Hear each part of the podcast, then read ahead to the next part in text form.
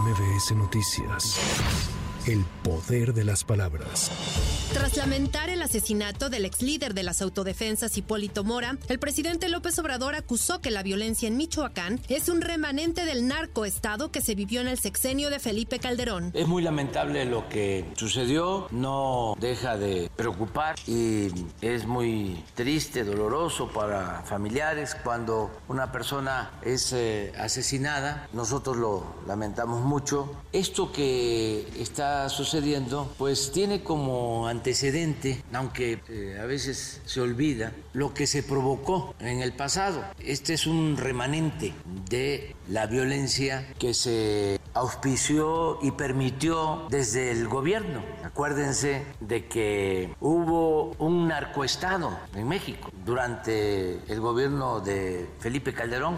Durante su conferencia de prensa de esta mañana, el jefe del Ejecutivo Federal rechazó además que se haya dejado solo al líder y fundador de las autodefensas. No es mentira, no, no, es mentira eso. Se traía su escolta y hay una base ahí, llegaron a sostener de que las balas, por ejemplo, eran del ejército y es completamente falso. Fueron muchos tiros, casi mil, y los calibres no tienen nada que ver con los que utiliza el ejército. Pero yo pues comprendo ¿no? el dolor y el enojo de los familiares, pero también no se debe de mentir.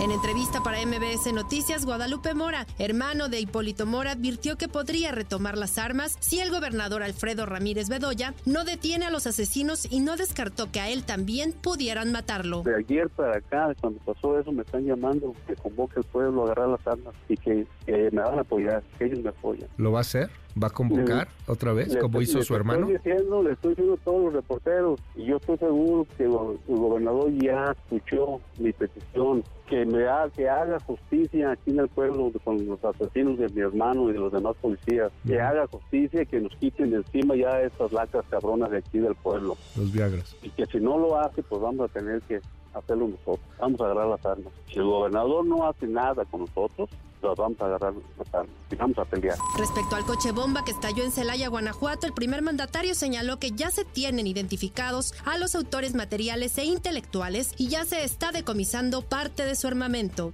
Claudia Sheinbaum toma ventaja en la primera semana de giras en busca de la candidatura presidencial de Morena. De acuerdo con el diario español La Vanguardia, que tuvo acceso a un sondeo de la encuestadora Rubias y Asociados, la ex jefa de gobierno capitalino tiene 34% de las preferencias, mientras que Marcelo Ebrard 20%, Gerardo Fernández Noroña 9%, Adán Augusto López 7% y con el 5% se encuentran empatados Ricardo Monreal y Manuel Velasco. El 20% respondió que ninguno o no sabe a quién prefiere como candidato o candidata de Morena. Con información de Lourdes González, para MBS Noticias, Sheila Amador.